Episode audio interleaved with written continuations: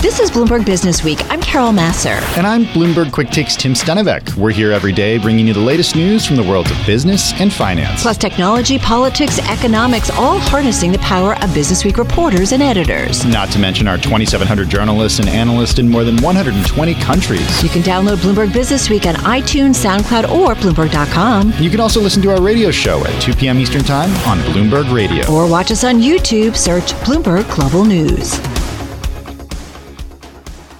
opening day, Major League Baseball being rolled back, uh, certainly here in New York with the Mets because of COVID 19 protocols. New York City's health commissioner warning residents to take precautions during the Eastern Passover holidays as the city's COVID 19 cases remain stubbornly high and more contagious variants surpass 70% of them. And then we talked about Pfizer and BioNTech's uh, COVID 19 vaccine remaining more than 91% effective after six months, according to some data from a final stage trial released uh, uh today. We've got a perfect voice to talk about it. Dr. Amesh Adalja, he is an infectious disease physician, senior scholar at Johns Hopkins Center for Health Security at the Bloomberg School of Public Health, of course, supported by Michael R. Bloomberg, founder of Bloomberg LP and Bloomberg Philanthropies. Dr. Adalja on the phone from Pittsburgh. Dr. Adalja, nice to have you here with Tim and myself. So much to talk about, but let's start with Pfizer and finding that six months out, it still seems to be working and keeping individuals safe when it comes to COVID 19. This feels pretty big. Yeah, I think it is. It's good news, and I think it's something that we all expected to see because most vaccines do have durability that lasts, you know, a year or even more than a year. If you think about some some vaccines like our tetanus vaccines, it's just that when you're doing all of this in the midst of a pandemic, hmm. you're you don't have time to do the natural history studies ahead of time to know when immunity may wane, when you might need a booster. So what's going on now are these natural history studies, and I suspect that nine months we'll, we'll hear that it works well at nine months, and we'll hear that it works well at 12 months. Uh, and I think that's that's to be expected, and it makes it a, a lot. It gives people a lot more certainty, especially as guidance starts to change for what vaccinated people can do. So, Dr. Adalja, does that change the way you're thinking about a potential booster? That people who get this vaccine might need a booster at some point in the future? Yes, I think it's too early to say when we might need a booster. And remember, we have different boosters for different vaccines. So a tetanus shot, you get your booster every 10 years. And there are other vaccines where you might get a booster in a shorter period of time.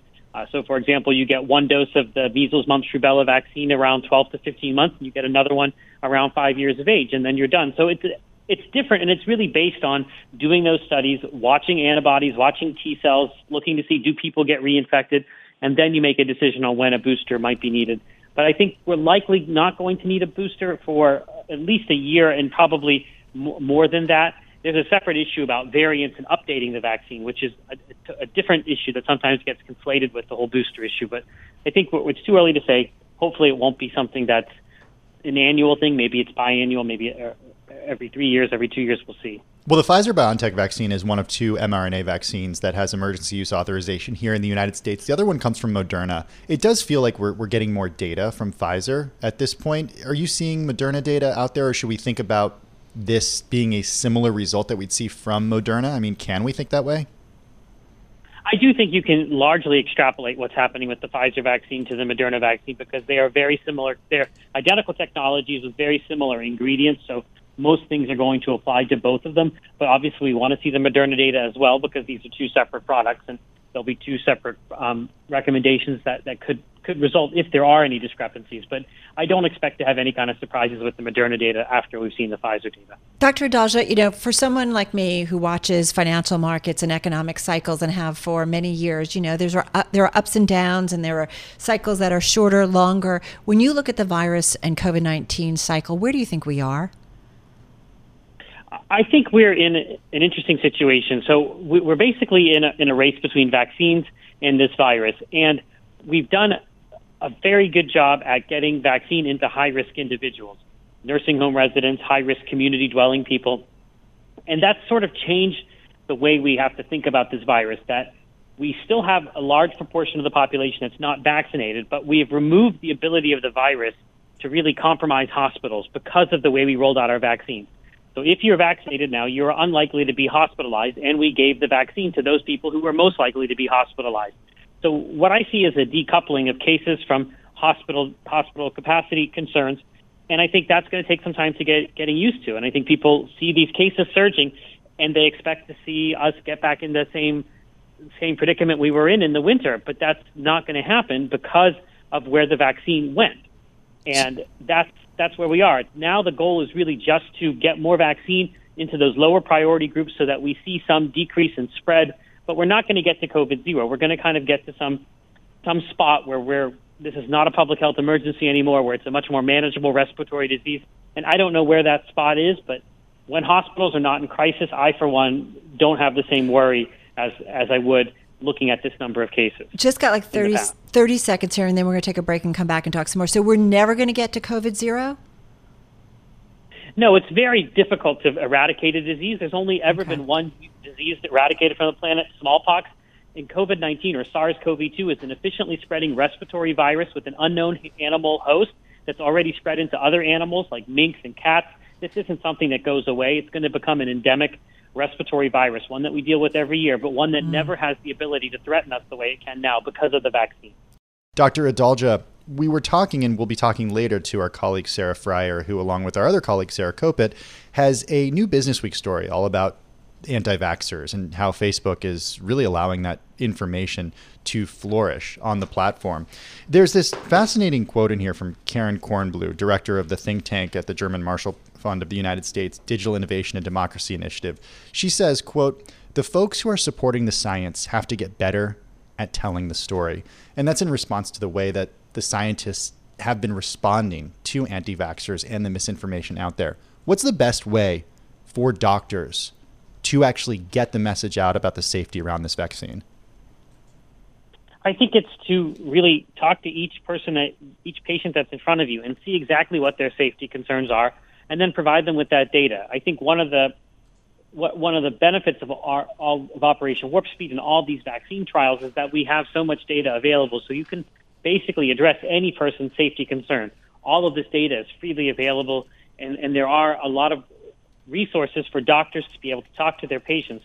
But I also think, you know, even when you're talking to the public, when you're in the press, it's really important just to stress that when you look at the safety data, it's really remarkable how safe this is. And it's not just the clinical trials, it's what's going on in the real world with the hundreds of millions of doses that have been distributed around the world in the basic absence of any major safety signal that, that that's concerning. And I think that's that's all you can do is really be as proactive about this and try and address concerns as best as you can and not be in a reactionary stance where you're waiting for the anti-vaccine movement to come up with the latest conspiracy theory and then you're stuck rebutting it. I think if we present a positive case for this vaccine, you know, the, the data is, is the best is the best salesperson for it. But having, you know, medical people in my family, like every once in a while we're having a conversation and they get into medical speak and it's like, I'm sorry, I'm not stupid, but I don't understand what you're saying. And I think the messaging can sometimes be on a, on a different plane that doesn't reach people. So like you've got this incredible audience right now. And I know you often do on Bloomberg and on Quick Take. Like what's, what's the thing that you think you can say about the vaccines that are out there to kind of give confidence to people who maybe are holding off on getting the vaccine because they're scared? What I would say is that I've been taking care of COVID 19 patients since the beginning of this pandemic. And I can see the benefit of this vaccine with my eyes. When I walk through the hospital, I worked at the hospital on Monday and Tuesday. I could walk around and I could see that it was a whole different place than, than it was just back in December when we were inundated with COVID 19. And what changed? The cases are still high. It's actually the fact that our vulnerable populations got vaccinated. And that vaccine has removed the ability of the virus to cause severe disease and death. I can also say that I have not seen any person present to the hospital with any kind of side effect or concern that put them that, that landed them in the hospital from the vaccine. I've poured over the data. I've I've had to answer so many questions about so many different side effects that people may or may not have had or anecdotes, and and nothing has really panned out. And I think it's it's extraordinary how safe these vaccines are. And I think that even though we don't have long term really, data, even though we don't have long term data. Yes, even though we don't have long term data, I think it's important to remember that anytime a vaccine is approved, we still continue to study the vaccine after approval. They do what are called phase four post marketing studies. They're still doing those studies for things like the HPV vaccine Gardasil. That's very normal. Uh, and, and the thing is, we're in the middle of a pandemic where over 500,000 people died. Mm-hmm. I don't think that there was any option of waiting six years down the road to say, let's have six years of safety data before we release this vaccine. But then there would be Right. people say, well, we need seven year safety data or we need eight year safety data. Agreed. And I'm just playing devil's advocate. You already, you already got. I've, I've already gotten one, and I'm wait, I, I'm gladly waiting for that second one. and, I'm just, and I'm set to get it this weekend, so I'm pretty excited about it. Uh, Dr. Adalja, we do still see, despite everything that you're saying, despite what the scientists and doctors are saying, we do still see hesitancy among some Americans. You mentioned herd immunity and that we need to get to herd immunity. What happens, though, if we don't get to herd immunity through the vaccine? Well, I think if we don't get to herd immunity through the vaccine, you will still have a higher level of cases than anybody wants, probably in the tens of thousands range for some time until the, the population reaches herd immunity with a combination of the vaccine and natural immunity.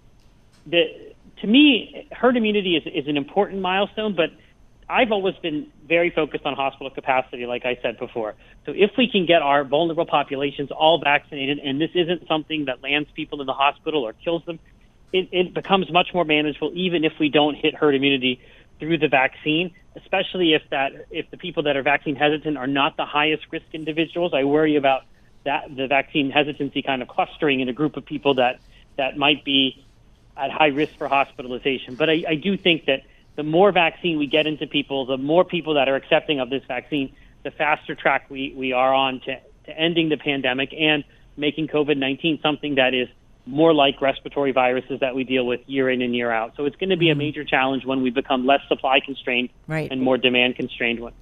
Well, so smart and so spot on in terms of the conversations I know I'm having out in public and certainly around uh, the newsroom and elsewhere. Uh, Dr. Amesh Adalja, thank you so much. Infectious disease physician, senior scholar at Johns Hopkins Center for Health Security at the Bloomberg School of Public Health, supported by Michael R. Bloomberg, founder of Bloomberg LP and Bloomberg Philanthropies. Great conversation. This is Bloomberg Business Week with Carol Massar and Bloomberg Quick Takes Tim Stenovec from Bloomberg Radio. So, makes you wonder, Tim, if anything is changing when it comes to social media. This next story kind of plays into that. It's about how Facebook is letting anti vaxxers scare women from COVID shots. It's real. And I got to say, I know this firsthand based on the conversations I've been having. There's a lot of women, especially those who maybe haven't had children or are waiting to have their kids, and they're worried about getting vaccines. Look, this is something that's new to everybody right now, and the science is playing out in real time as we talk about all the time. Joel Weber is editor at Bloomberg Business Week, joining us on the remote from Brooklyn on the Access line. Sarah Frier is technology reporter at Bloomberg News, and she's the author of No Filter: The Inside Story of Instagram, joining us now on the phone from San Francisco. Uh, Joel, this is a very concerning piece from Sarah Frier and, and, and Sarah Kopit because Facebook, it seems, would have the power to stop the spread of this type of misinformation. And they've indeed changed the way that they're thinking about it, but it's still flourishing on the platform.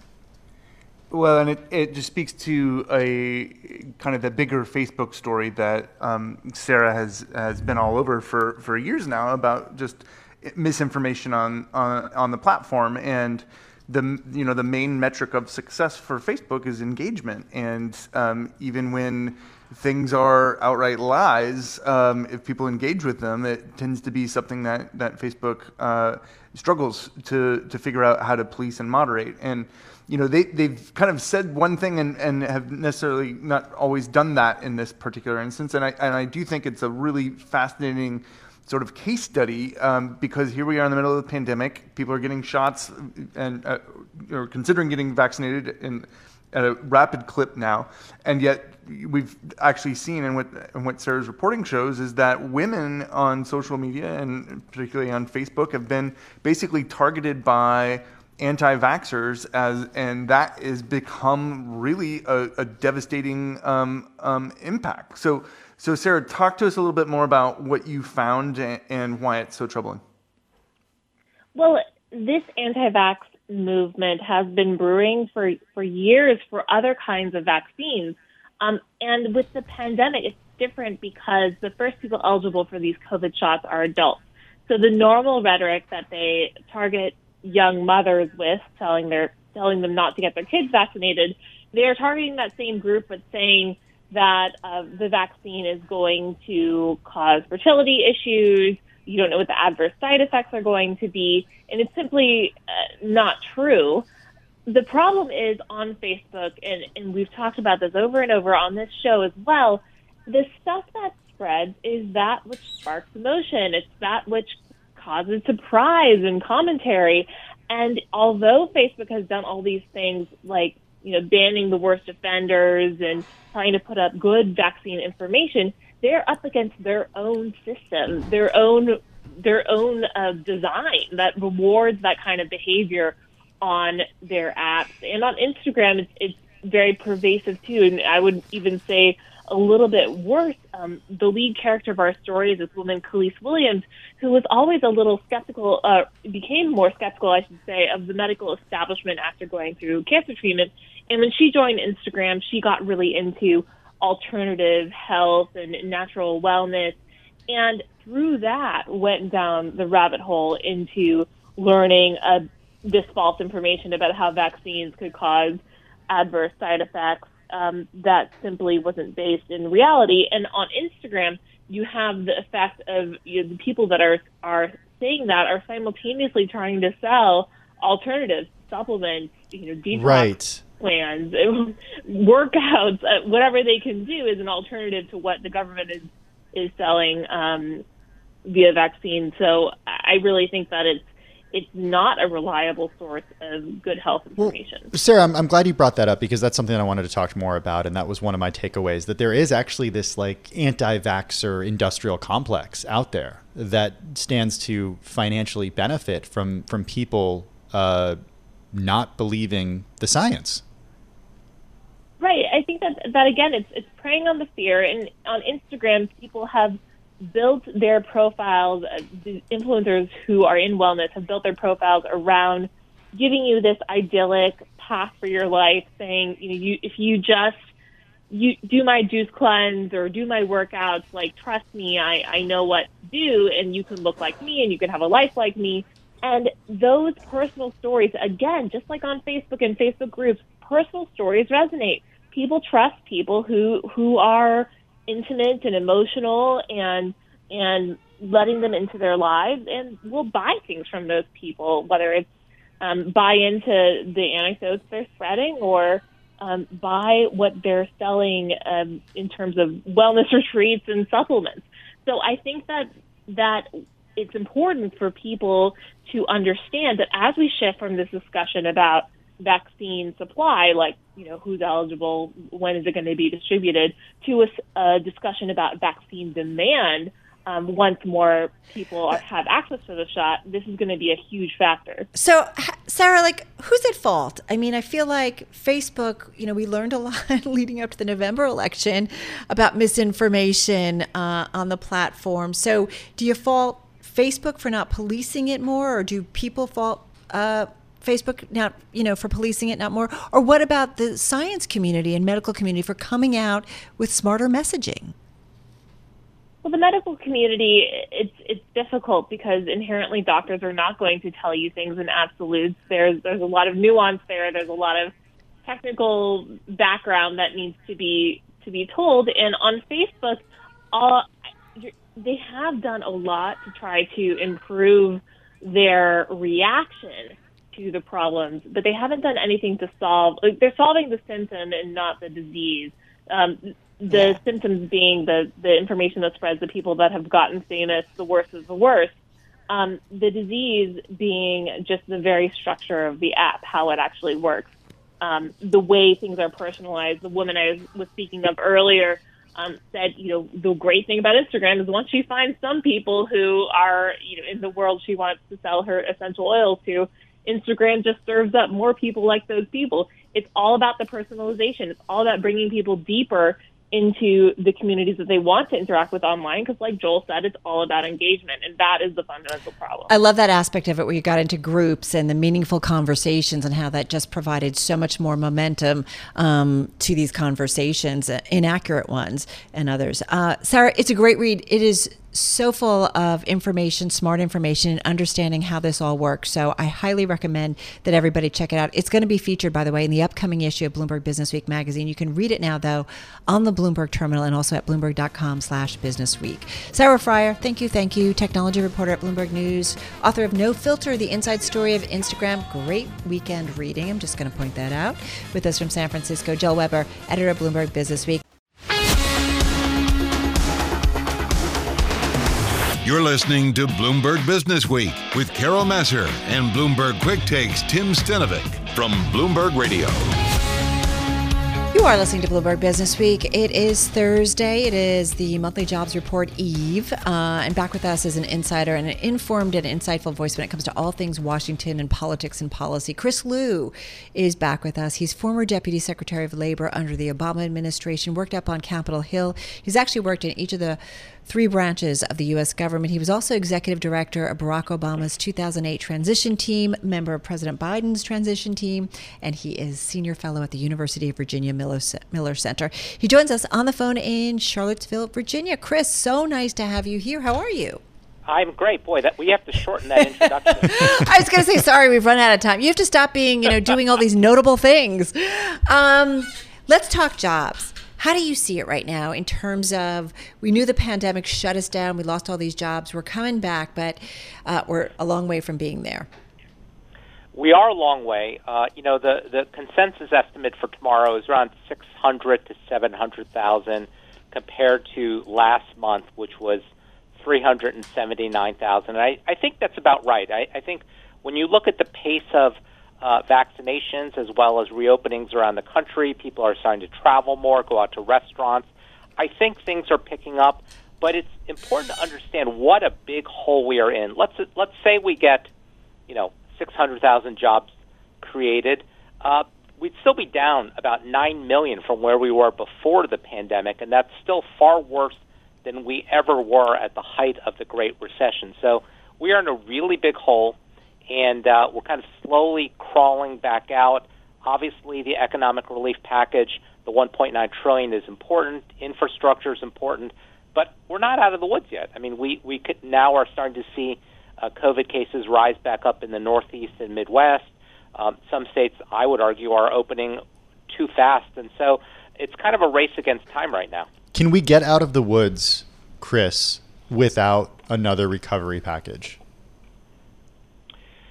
Well, I, look, I, it, it sort of depends on what you think "get out of the woods" means. I mean, you know what um, President Biden has talked about is "build back better," which is the goal is not just to get back to where we were in February of 2020, but to really try to address some of the broader economic inequalities, not only just at the individual level, but obviously the continued underinvestment in infrastructure over the years, and that's across all administrations. So you know, look, I think we can get employment back to where it was eventually.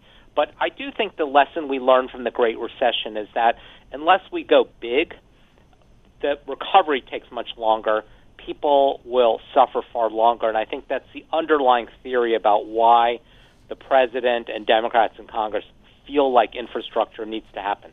That's a great point. Like, listen, this is not the same crisis as the financial crisis, right, Chris? But we did commit a lot of money right after the financial crisis to bring things back. But if, but we let's not forget how kind of low and slow it was going uh, in terms of that recovery. Here we are, and we have an opportunity to kind of really make a difference for the current economy, but even more importantly, for the longer term growth of the U.S. economy. Exactly, and you know, I I think about the uh, Recovery Act that was passed in 2009 when I worked for President Obama. That seemed really big at the time, and now you consider that just over the past year plus, we've done about five to six trillion of economic relief uh, just to get us out of COVID, and then potentially now another two trillion in this first round of infrastructure. So we're now looking at you know eight nine times bigger than where we went were in 2009. And I think history has taught us that if we really want to get the economy up, back up and running, but more importantly, create jobs, bring manufacturing back, and stay competitive with China, we need to do a lot more. And that's why there is so much in this infrastructure package and, and so many things, frankly, that, again, if we could divorce politics from this, and that's obviously impossible to do, you'd find a lot of bipartisan support for not just roads and bridges, but broadband and school construction. These are things that people have been talking about in Washington for years. We can't divorce politics from this, though, and, and, and that's that's the issue, that's right? right? Everything is, is, political. Given that the Biden administration wasn't able to get a single Republican vote for the 1.9 trillion dollar relief package, how does the administration push through a 2.25 billion uh, trillion dollar infrastructure plan? I think they're going to first see if they can find some support and some common ground. And uh, the White House Chief of Staff Ron Klain uh, did a talk today where you know he didn't immediately say we're going to go down and do the budget reconciliation route, which takes 51 votes, but he's going to try to. They're going to try to find bipartisan support, and that may be in, not in Washington, but they're going to try to at least make the case to the American people the way they did with the economic relief package. Uh, why this is so important, and it's one of the reasons why that bill polls so well. But I think ultimately, if you were a betting person, you'd say it's unlikely Republicans would support this in light of the tax increases that are going to be part of this, which means you're going to have to go back and do that budget reconciliation process again. Chris, just got about a minute and then we'll take a break and come back some more. But I do wonder how do you, from your experience of working in, in, in the Obama administration, but also in Congress, like how do how does public sentiment play into this? I mean, I think you know Americans get it when they get fourteen hundred dollars or whatever it is back in their pocket, right? But do they kind of relate with a big infrastructure spending bill that might give them better internet or cleaner water? Do we relate well? Do we think about that when we go to the polls? And again, just got about 50 seconds here. And it's hard because the evidence will show that it didn't translate to political support in 2010. I think what will be important is how tangible some of these things are. If people really do see their roads, roads and bridges improve, really do see investments that affect their life immediately versus much, much further down the road. The tough part is, is this stuff doesn't happen immediately, though. These are infrastructure projects we're talking about. No, but you, right, right, Chris. It's a while. yeah, and I'm not sure. Like, if we say we're going to modernize our electrical grid, anybody can ever notice that until right. we have a situation like, like Texas. Texas. Yeah, exactly.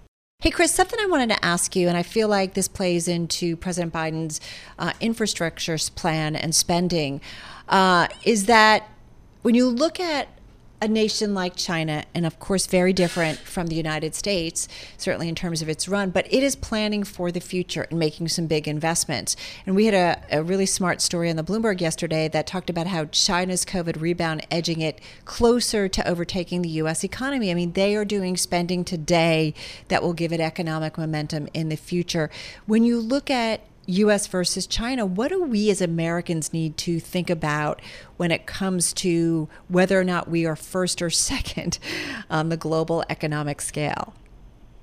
Well, I, that's that's a big question, but what yeah, I would say sorry. is that this infrastructure bill tries to get at some of this. Now, there's obviously not one answer, but you know, a big investment into uh, school construction and broadband and job training ensures that we have the workforce that we need for the 21st century.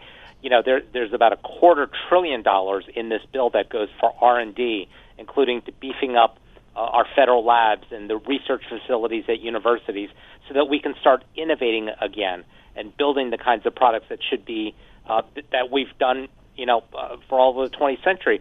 And then the roads and bridges really is a kind of a critical part. If we want to start to manufacture more things in the United States, we have to be able to transport that stuff efficiently around the country. And so there's not just one thing, it's a multiple things. And I think that's what this bill tries to do, as well as importantly making those investments into clean energy like solar and wind, uh, which are areas that we are really in direct competition with China right now. Chris, the fact sheet from the White House that came out yesterday about the American Jobs Plan, it mentions China five times. Is is this the right way to position it to try to get some bipartisan support for the plan, positioning China as, as, as one of the reasons as to why Republicans should sign on along with Democrats? Exactly. And I, I do think that is oddly one of the areas of true bipartisanship uh, is, is trying to kind of uh, bash China, go head to head with China, however you want to characterize it. So I think that's obviously very deliberate. On the other hand, as we talked about in the previous segment, the fact that a lot of these investments will be paid for by rolling back the Trump tax cuts, I think will be so problematic for Republicans that even if there's a lot of things in here that would help make us more competitive, it won't overcome uh, their other objections.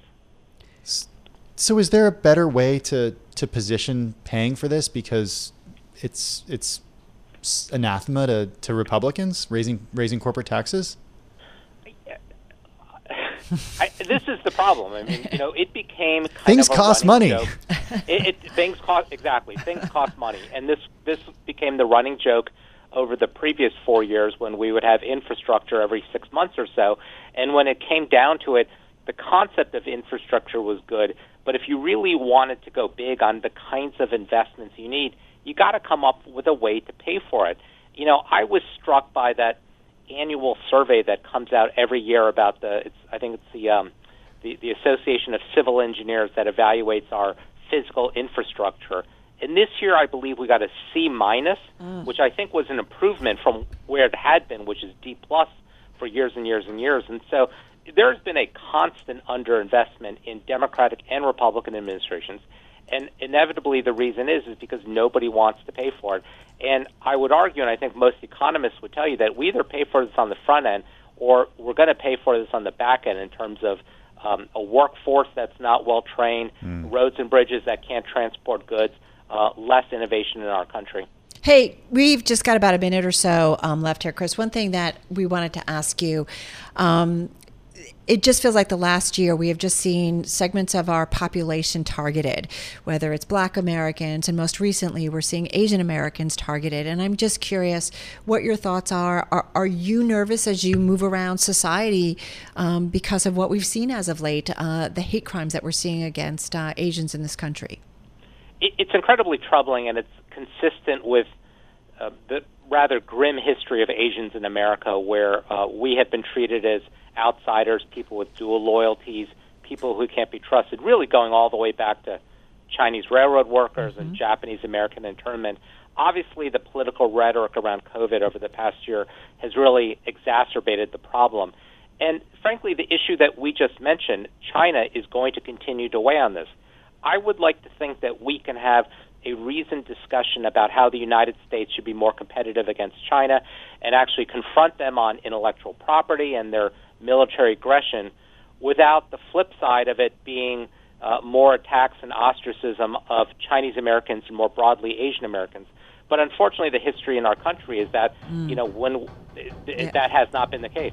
Yeah, history often trips us up on this in an unfair way and in a, in a wrong way. Chris, thank you though for weighing in on that and so much more. Chris Lu, uh, senior fellow, University of Virginia Miller Center, former deputy secretary of labor under President Obama, joining us once again from Charlottesville, Virginia. Chris, stay safe. I turn on the radio. How about you let me drive? Oh, no, no, no, no. Who's gonna drive you home? Honey, please, I'll do the driving. Drive on. Excuse me, I want to drive. Just drive, baby. It's the question that drives us.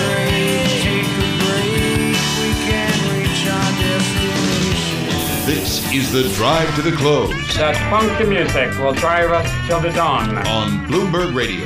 All right, just got about 10 minutes, a little bit under, no, just about 10 minutes left in today's trading session. Getting ready to wrap up the holiday shortened equity, I should say, shortened equity trading uh, on this uh, holiday week. Let's get to John Traynor. He is back with us, Chief Investment Officer at People's United Advisors, 9 billion in assets under management on the phone in Bridgeport, Connecticut. This on a day where we saw the S&P 500 breaking above 4,000, uh, and we're really seeing the bull market uh, barrel on. John, good to have you here.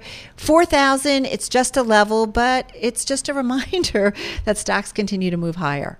Uh, thank you for having me back, and, and you're sure. correct. I mean, you know, hitting that number, you know, the numbers are, are, you know, these psychological barriers, but it just shows you, you know, the confidence that investors are gaining in the market, in the economy, and in the recovery. And you know, it, it's great to see. It's great to see, and there's a lot of momentum behind that, behind that, that, uh, that, that psychology, that confidence. Well, the confidence is there, and that the reopening is happening, but how much higher can it go this year? Well, you know, one of the things that we're, we're talking with clients about is is you know it's great to see the averages moving, but what we really want to see is a broadening of the market. You know, and you know, you know, last year was really you know if you didn't own the big five tech stocks, you didn't participate. Well, we think this year is going to be the story of the other 495. Mm. So you could do well this year and not see the averages uh, go go through the roof, but you could do well if you do, you know you had that broadening of the market, a broadening of the portfolio. Listen, it's an economic recovery. I mean, whether we, you know, right, this is what we're getting ready for provided we don't see another, you know, significant COVID outbreak that leads to a shutting down of the U.S. economy. But I mean, I feel like John, everything is pointing to a very, very strong second half. Having said that, how much of it do you think is already factored into the overall trade? Well, I, you, you hit the nail on the head. I do think a good amount of it is factored in, but you know, just think about you know the recovery that we still need to see on Main Street. I mean, you know, the restaurants. One of the things we'll be watching for in the unemployment number tomorrow is how many people get rehired in the hospitality and leisure area. You know, those are the waiters and waitresses. So there's a, a lot of recovery that still needs to take place, and, and consumers, you know, they need to get out. They need to get outside. They once they get get on, uh, you know, get back to Main Street. I think you'll see that flow into the market. So we, we still think we're, we're going to see these these uh, averages move higher. Hey, John, where where does the economic stimulus package, and I'm not talking about the 1.9 trillion dollar one. I'm talking about 2.25 tr- uh, trillion dollar infrastructure plan that was announced yesterday. Where where does that fit into this this picture? You know, uh, we've taken a look at a couple of economic estimates, and, and again, this is this is infrastructure spending. So this is spending that's going to be, you know, uh, for years to come. I mean, it, you know, the planning of, of rebuilding bridges and and all that infrastructure needs to be done. One of the things that, that has, has encouraged us about the infrastructure plan is that we were concerned that we would have this spurt with the 1.9 trillion, a spurt in growth this year, and then slow down pretty dramatically in the out years. The infrastructure package, it's not causing us to change our forecast for this year, but we're raising our 2023 24 numbers because of that package. So it's, it's increasing our confidence in the out years. So, what's the risks here? What's the thing that we're not, you know, beyond the Archegos or Archegos, however you say it, yeah. uh, blow up, which didn't really impact the overall trade, but is a reminder that things can happen, um, you know, without our, our, you know, without us, you know, those black swans, they do happen, even little black swans. That's right, and it's it's really the leverage in the system. You know, when you when you've got free money for as long as we've had it, and that's basically what we've had from the Fed for quite a while now. You know, mistakes are made when your when your hurdle rate is zero. Everything looks good. So uh, I wouldn't be surprised if we see if we don't see some more of the heavy heavily levered investors, the hedge funds primarily, have problems going forward because there are a lot of levered bets out there and uh, we, I don't think we've seen the end of that. Um, so yeah, the leverage in the system is is a uh, is a concern. But you know, the the bigger issue, um, uh, we and we haven't seen it. Investors in the bond market are basically still saying the Fed is going to do a good job and keep keep inflation under control. And well, that, that to us, that's the big question mark. Our Joe there. Weisenthal, I don't have the note in front of me, but puts out a note every morning about kind of the five things you need to know every morning. And one of the things he had a guest on recently that when you look at the activity, and forgive me, I'm not probably not going to do the best summary, but it's basically this whole idea that, you know, back in January, things everything was falling apart. We were looking at rising virus cases, looking at another wave. Uh, we didn't have all the economic recovery packages in place, and it felt like everything was coming undone. And then here we get, you know, trillions back into the economy, and we're now talking about crazy growth numbers for the second half, and the bond market is just reflecting that and did it pretty quickly. Is that something you think about and just got about 30 seconds, actually about 20 seconds? Yeah, no, no. And, and what we're looking at, yes, we've seen interest rates go up, but we haven't really seen, you know, the real rate go through the roof. Uh, and we believe the bond market, even though rates are moving up, the bond market is still saying the Fed is in control and they'll mm. do a good job. Absolutely. Right. Hey, John, have a good weekend. Uh, thanks for stopping by. John Traynor, Chief Investment Officer, People's United Advisors, uh, on the phone in Bridgeport, Connecticut. Thanks for listening to Bloomberg Business Week. Download the podcast on iTunes, SoundCloud, or Bloomberg.com. And you can also listen to our radio show at 2 p.m. Eastern on Bloomberg Radio or watch us on YouTube. Search Bloomberg Global News.